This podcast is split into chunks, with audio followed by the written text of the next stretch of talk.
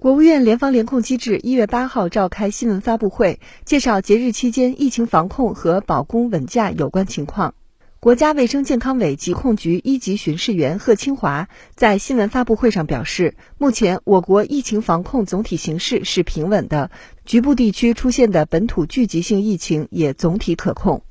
目前啊，我国疫情防控总体形势是平稳的。局部地区出现的一些本土聚集性疫情呢，也总体可控，有的呢已经控制恢复了常态，有的呢尚在啊处置过程中。陕西西安啊的疫情呢，近期呈动态下降的态势，风险区域在逐步的减少，社区病例呢基区域在动态清零状态，防控工作已经初见成效，各项措施呢还需要。继续坚持和强化。河南关联的疫情呢，目前已累计报告是一百七十五例感染者，波及河南、上海和浙江三个省份、九个市。那么，其中许昌以宇宙膜企业聚集性疫情为主。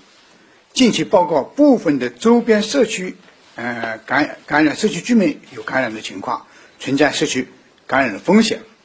郑州呢，已经发已已发现的病例中啊，有一定数量的病例呢是通过主动筛查和主动就诊、社区筛查发现的，说明呢已经发生了局部的社区传播。上海浦东、浙江金华、河南周口等地的疫情呢处于初期，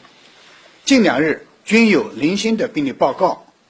广东深圳呢，一月八号啊报告了两例呃病例。基因测序结果显示是一起啊新的境外输入引起的本土病例。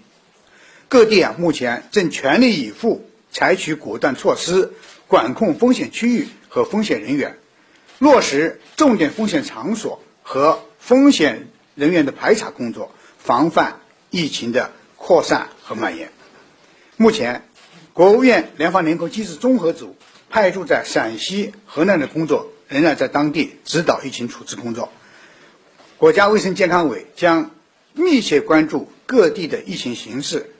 从严、从快、从紧推进核酸检测、流调溯源、高风险人员和场所排查、社区管控等工作，坚决遏制疫情扩散蔓延。